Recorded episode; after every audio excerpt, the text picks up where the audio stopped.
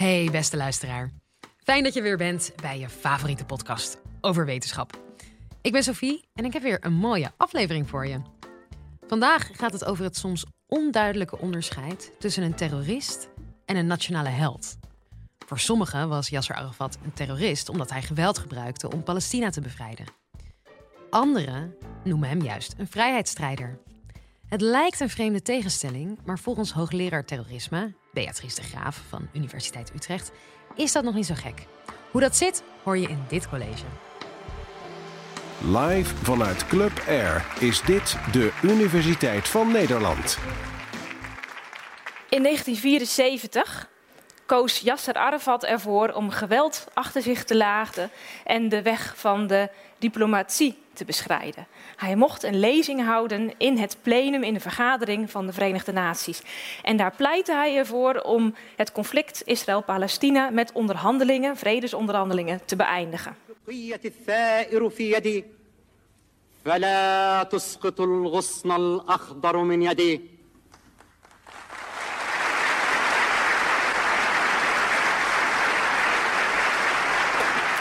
Hij kreeg een staande ovatie. Hij zei in deze lezing iets heel erg interessants. Hij zei: The difference between the revolutionary and the terrorist lies in the reason for which each fights. For whoever stands by a just cause and fights for freedom and liberation cannot possibly be called a terrorist. Hele mooie, breedsprakige redenvoering, maar eigenlijk zei hij: de een een terrorist is de ander een vrijheidsstrijder. En ik ben een vrijheidsstrijder, zei hij.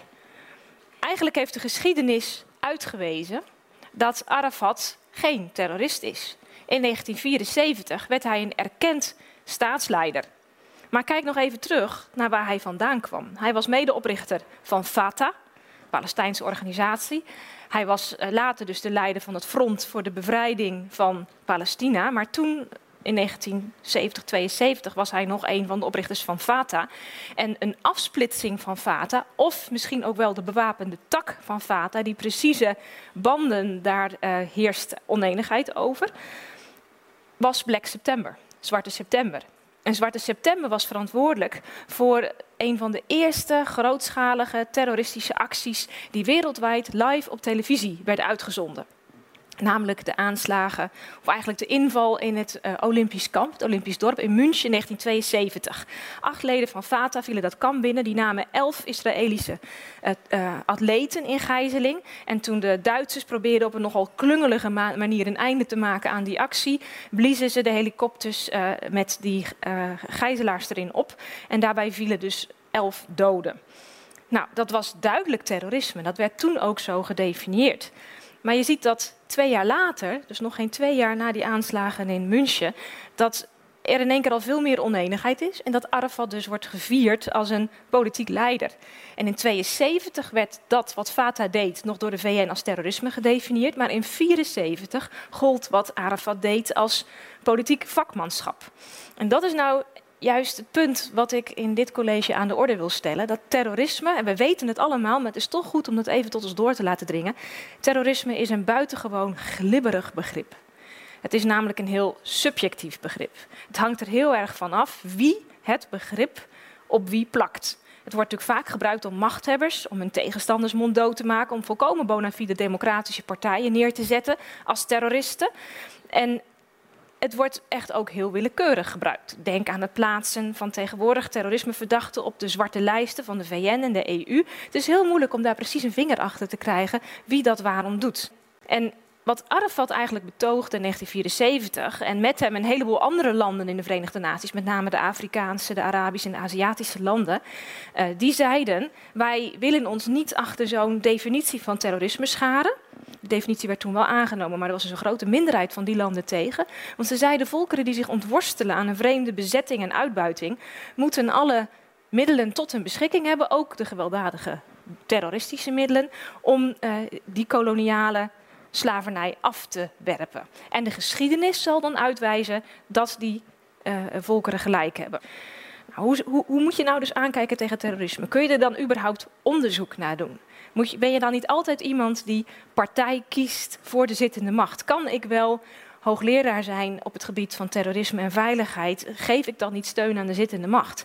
Nou, gelukkig zijn er tegenwoordig wel veel meer richtlijnen beschikbaar. Het is nog steeds een, een heftige discussie, maar wat we zien is dat uh, de VN resoluties heeft aangenomen, dat de EU uitspraken doet, dat ook rechters uh, uh, uitspraken doen. Dus op het moment dat er in Nederland jihadisme verdachten worden aangeklaagd, door de politie en het OM voor de rechter worden gebracht, spreekt de rechter in heel veel gevallen dat soort verdachten ook weer vrij. Er zijn bijna 250 arrestaties geweest van terroristen, terrorismeverdachten, sinds 2004 in Nederland.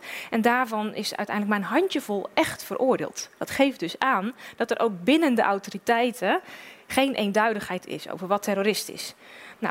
Ik ben zelf van huis uit historicus. Ik heb geschiedenis gestudeerd. En ik denk dat juist historici belangrijke bijdrage kunnen leveren aan het terrorisme-debat. Dus ik denk wel degelijk dat je dit kunt bestuderen. Uh, ik doe zelf, ik probeer ook heel erg als historicus geen normatieve uitspraken te doen over terrorisme. Ik ga ook dus niet definiëren voor u vanavond wat een terrorist is. Wat ik doe is iets dat zit op een niveau hoger, namelijk wat betekent het? Als iemand als terrorist wordt neergezet? Wat betekent het als het wordt gebruikt als concept? Wat doet dat met mensen in de geschiedenis? Nou, ik ga eventjes terug naar de Franse Revolutie. De Franse Revolutie is van belang, omdat in de Franse Revolutie, de moderne tijd na de verlichting, voor het eerst terrorisme als woord, als semantisch begrip opkwam. Het was een politiek instrument dat door de leden van het Comité van Algemeen Welzijn, eh, de revolutionaire tribunalen, Maximilien Robespierre, werd gebruikt als instrument in het beëindigen van de macht van het ancien regime. En het terroristische instrument van die tijd, dat was de guillotine. Werd ook trouwens beschouwd als een heel humaan instrument. Want voor die tijd was de bijl nog wel eens bot of de bul was dronken. Maar een guillotine die werkte altijd. Dat was een verfijnde techniek. Je hoefde je hoofd maar op het hakblok te leggen en tjuk, het was voorbij. Dus dat werd ook echt beschouwd als een teken van menslievendheid. En Robespierre zei zelf ook: Terreur is een instrument van de deugd. Terreur is recht, is legitimiteit. En wat wij doen is de zieke samenleving weer gezond te maken. Dus met andere woorden, het begrip kwam op als politiek instrument en het kwam ook op als populaire categorie. Zo sprak je erover. Toen nog een hele positieve bewoording. Ik denk als we hadden gezegd tegen Robespierre, je bent een terrorist, dat hij had gezegd, ja, en ik ben er trots op om er een te zijn. Nou, waarom begin ik in die tijd van de Franse Revolutie? Omdat ik denk dat de geschiedenis, ik zei het net al, ons belangrijke handvaten geeft voor het bekijken hoe we nu omgaan met terrorisme. De geschiedenis is een heel belangrijk reservoir. En waarom is die geschiedenis nou zo belangrijk? Je kunt ook als sociale psycholoog naar terrorisme kijken, dat is waar. Ik denk dat terrorisme bij uitstek iets is dat de samenleving op scherp zet. Op het moment dat iemand zegt terroristische aanslag, denk aan de gijzelactie in Sydney wat er dan gebeurt, is dat de samenleving zich meteen schrap zet. Er komt een soort aura van urgentie, onmiddellijkheid en ook onvermijdelijkheid in het nieuws. En ook de reacties van politici. Er moet iets gebeuren. En wel hier en nu. Want dit is zo'n schokkende gebeurtenis. Nou, uit de geschiedenis weten we dan is dat wel zo? Is het echt zo uniek? Is het echt zo schokkend? Zelfs als er iets moet gebeuren, dan kun je ook uit eerdere voorbeelden leren dat er ook andere opties zijn om te reageren. Je komt op hele verschillende manieren kun je op terrorisme reageren. De geschiedenis is ook belangrijk omdat terroristische aanslagen statistisch gezien zwarte zwanen zijn. Ze zijn eigenlijk gewoon niet te voorspellen omdat ze gelukkig uh, zo klein in aantal zijn. Het zijn typische low probability, high impact dingen. Dus je weet dat het een keer gebeurt, maar niet wanneer. En je kunt er dus ook eigenlijk geen patroon of trend uh, in de toekomst eigenlijk in trekken. Je kunt hoogstens zeggen dat het zal gaan gebeuren, maar niet hoe of waar precies. Nou, en de geschiedenis is nou wel een reservoir dat ons over een langere periode van tijd meerdere incidenten aandraagt, waardoor er wel degelijk patronen en trends zichtbaar zijn. Nou, een derde is, het punt waarom het toch belangrijk is om historisch, historiserend naar terrorisme te kijken, is ik heb het eigenlijk al gezegd, terrorisme is een essentially contested concept. Dus in de sociale wetenschappen en geesteswetenschappen zijn dat begrippen, ik zei het al, die, die heel glibberig zijn, waar heel veel over wordt gediscussieerd. En juist vanuit de geschiedenis kun je zien hoe een begrip is opgekomen, in de tijd van de Franse Revolutie, hoe het is gebruikt, door wie het is gebruikt, wanneer en met welk effect en hoe ermee is omgegaan. En wat ik zelf ook een hele interessante vraag vind die je aan de geschiedenis kunt stellen, is niet eens zozeer de vraag wie wordt er waarom een terrorist. Dat is eigenlijk een vraag, daar kun je eindeloos over discussiëren en speculeren, maar die kun je eigenlijk nooit beantwoorden. U en ik kunnen het allemaal worden. Er is niet één eenduidig psychologisch profiel van een terrorist vast te stellen. De gemiddelde terrorist is tussen de 18 en de 25, heeft bijna altijd gewoon zijn geestelijke capaciteiten op een rijtje, vaak hoger opgeleid, vaak man. Dus nou ja, hetzelfde, hetzelfde reservoir waaruit je uh, kunt putten bij studenten, uh, geschiedenis, rechten of ook zelfs hooligans. Dus daar heb je niet zoveel aan. Wat je wel ook kunt zien is dat uh, terrorisme iets anders is dan criminaliteit. Ik noemde al dat voorbeeld van de Franse revolutie en de guillotine. Robespierre, politiek instrument. Terroristen zijn soms crimineel, hebben soms een crimineel strafblad, maar hun daad is iets dat niet per se alleen maar crimineel is. Het is ook strafbaar, maar een crimineel dood, rooft, moord, vaak, niet altijd, vaak voor eigen doeleinden. Van een terrorist wordt gezegd, hij is niet alleen maar bezig met de persoon of de sabotagedaad die hij pleegt, maar hij heeft een groter publiek op het oog. De terrorist heeft eigenlijk drie publieken op het oog. Hij wil een politiek statement maken. De vijanden wil hij raken eventuele medestanders wil hij mobiliseren. Hij wil laten zien hoe sterk en goed en knap hij is. En in de hoop ook medestanders wakker te schudden. En de rest van de samenleving wil hij intimideren, schrik aanjagen. Dus een terrorist is bezig met het uitzenden van een boodschap over de hoofden van zijn slachtoffers heen. Of door de hoofden van zijn slachtoffers heen. Nou, wat ook interessant is aan terrorisme, en dat hangt ook samen met de moderne tijd en de opkomst van moderne communicatiemiddelen en internationale vernetzing, de, de, de, de, social networks die ook al in de 19e eeuw opkwamen, is dat er een theatraal element zit aan terrorisme.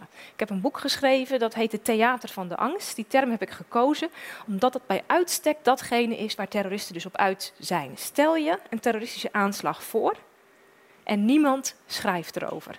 Niemand hoort ervan dan heeft het dus geen enkel effect. De medewerker van uh, Arafat, een van de medeoprichters van, van Fatah, Abu Iyad, heeft later gezegd dat de aanslagen of de actie in München een groot succes waren. Hij zei tactisch, operationeel, logistiek hebben we niet bereikt wat we wilden, want die leden van uh, de Zwarte September die drongen dat Olympisch kamp binnen om Israël onder druk te zetten Palestijnse gevangenen vrij te laten. En dat is helemaal niet gelukt. Dat directe doel is mislukt. Maar hij zegt strategisch gezien was het een doorslaand succes. 6000 radio- en televisiejournalisten berichten in 1972 live over deze gebeurtenissen. Een wereldbevolking van 900 miljoen hoorde van het drama, het leed dat het Palestijnse volk werd aangedaan. En daarom was het een succes. En dat is dus dat theater van de angst. En uit de geschiedenis kun je dus leren hoe je met dat theater van de angst moet omgaan. Ik zei net al, mij interesseert minder wie er waarom een terrorist wordt. Wat mij interesseert is eerder wanneer stoppen terroristen? Kun je daarover iets leren uit de geschiedenis en wat kunnen wij daaraan doen? Nou, een heel belangrijk punt is dat je wel of niet kunt meegaan in dat theater. Denk aan de mythes rond aanslagen. Moeten we meegaan in het theater? Nee. Aantallen aanslagen nemen niet altijd toe onderzoek in de geschiedenis laat juist zien, en er zijn allerlei databases aangelegd, dat uh, golven terroristisch geweld komen en gaan met dalen en pieken.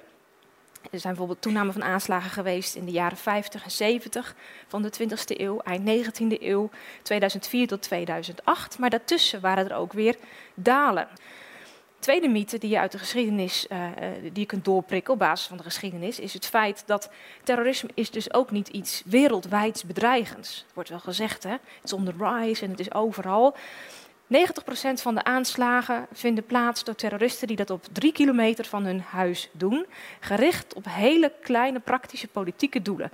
Merendeel van de aanslagen is gericht op behalen van territoriaal gewin, dus IRA, ETA, Corsicaans geweldachtig. Een derde mythe is die je uit de geschiedenis kunt halen. De meeste terroristen zijn klungels. Zijn amateuristen, gebruiken huistuin- en keukenmiddelen en meestal gaat het fout. De meeste aanslagen zijn dus ook niet dodelijk. Meer dan 60% van de aanslagen is niet dodelijk. De volgende aanslag zal niet een 9-11 zijn. Daarvoor zijn terroristen natuurlijk ook wel weer te slim of misschien juist te klungelig. Nou, conclusie is dat terrorisme een heel glibberig concept is. Het is heel subjectief concept. Het wordt zomaar ergens opgeplakt, soms ten onrechte. Soms zitten er wel degelijk hele gruweldaden achter. Als het dan eenmaal ergens op is geplakt, dan komt terrorisme en gaat in golven. En wat je dus wel kunt doen, is het aard, de aard en de impact van die golf zelf te, mede te bepalen. Ja, terroristen proberen met hun daad dus een theater van de angst te creëren. En je kunt dus zelf besluiten of je erin meegaat of niet als samenleving. Als iets kunnen leren uit de geschiedenis is dat terroristische aanslagen nooit een democratische samenleving de das hebben omgedaan. Dat hebben de reacties uh, van de autoriteiten dan wel gedaan. Ik hoop dat je het een boeiend college vond. En ken jij nou ook een wetenschapper die je graag eens hier zou horen? Tip ons dan. Stuur een mail naar podcast.universiteitvannederland.nl en vertel ons even wie die wetenschapper is en ja, waarom hij zo leuk is. Volgende keer hebben we het over hoe oorlogen de basis legden voor onze huidige neuscorrecties. Mijn naam is Sophie Frankemolen. Graag tot dan.